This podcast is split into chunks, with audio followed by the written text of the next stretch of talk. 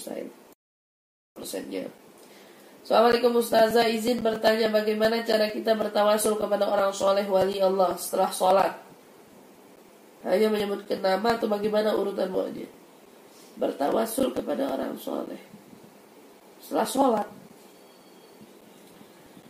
Tawasul itu banyak caranya. Pertama di antaranya kita membaca fatihah kepada siapa orang yang ingin kita tawasulkan mengirimi fatihah terlebih dahulu kepadanya. Lalu kemudian dengan keagungan ini dengan kedudukannya yang tinggi di mata Allah karena mereka misalnya salah seorang wali min illah maka kemudian kita mengutarakan doa-doa kita dengan tawasul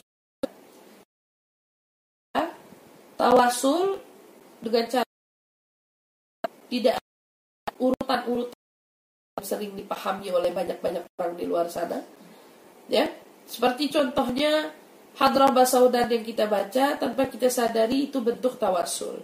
Burdah al-Mandi yang kita baca itu merupakan salah satu bentuk tawasul kita kepada Nabi Muhammad SAW.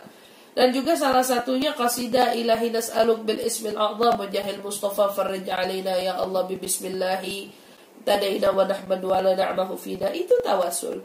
Jadi banyak sebenarnya qasidah-qasidah kan bacaan zikir salawat-salawat yang dikarang oleh salaf kita, ulama kita, yang itu sebenarnya tawasul tapi berbentuk qasidah, berbentuk uh, itu uh, doa apa namanya tuh uh, doa-doa. Dengan bahkan segelintir orang ada yang sholat dulu apa dulu itu gak ada. Jadi hanya dengan mengirimi fatihah pada beliau dan mengutarakan melalui hati kita ya Rab dengan keagungan para wali-walimu, kekasih-kekasihmu ya Allah mudahkan langkahku ya di antaranya ya Rabbi bil Mustafa itu contohnya itu kan tawasul kepada Nabi. Ya Allah berkat Nabi Mustafa ya Mustafa Muhammad wasallam. Sampaikan seluruh hajat-hajat kami um, apa baligh lana uh, baligh lana uh, lana ma dan ampunkan segala dosa-dosa kami yang lalu ya wasi'al karami wahai zat yang maha luas dan dermawan pemberiannya eh, itu tawasul itu tawasul. Jadi hanya dengan ucapan-ucapan seperti itu aja itu sudah disebut tawasul. Ya jadi tidak ada cara khusus tawasul itu seperti apa. Nggak ada. Dengan cara seperti itu aja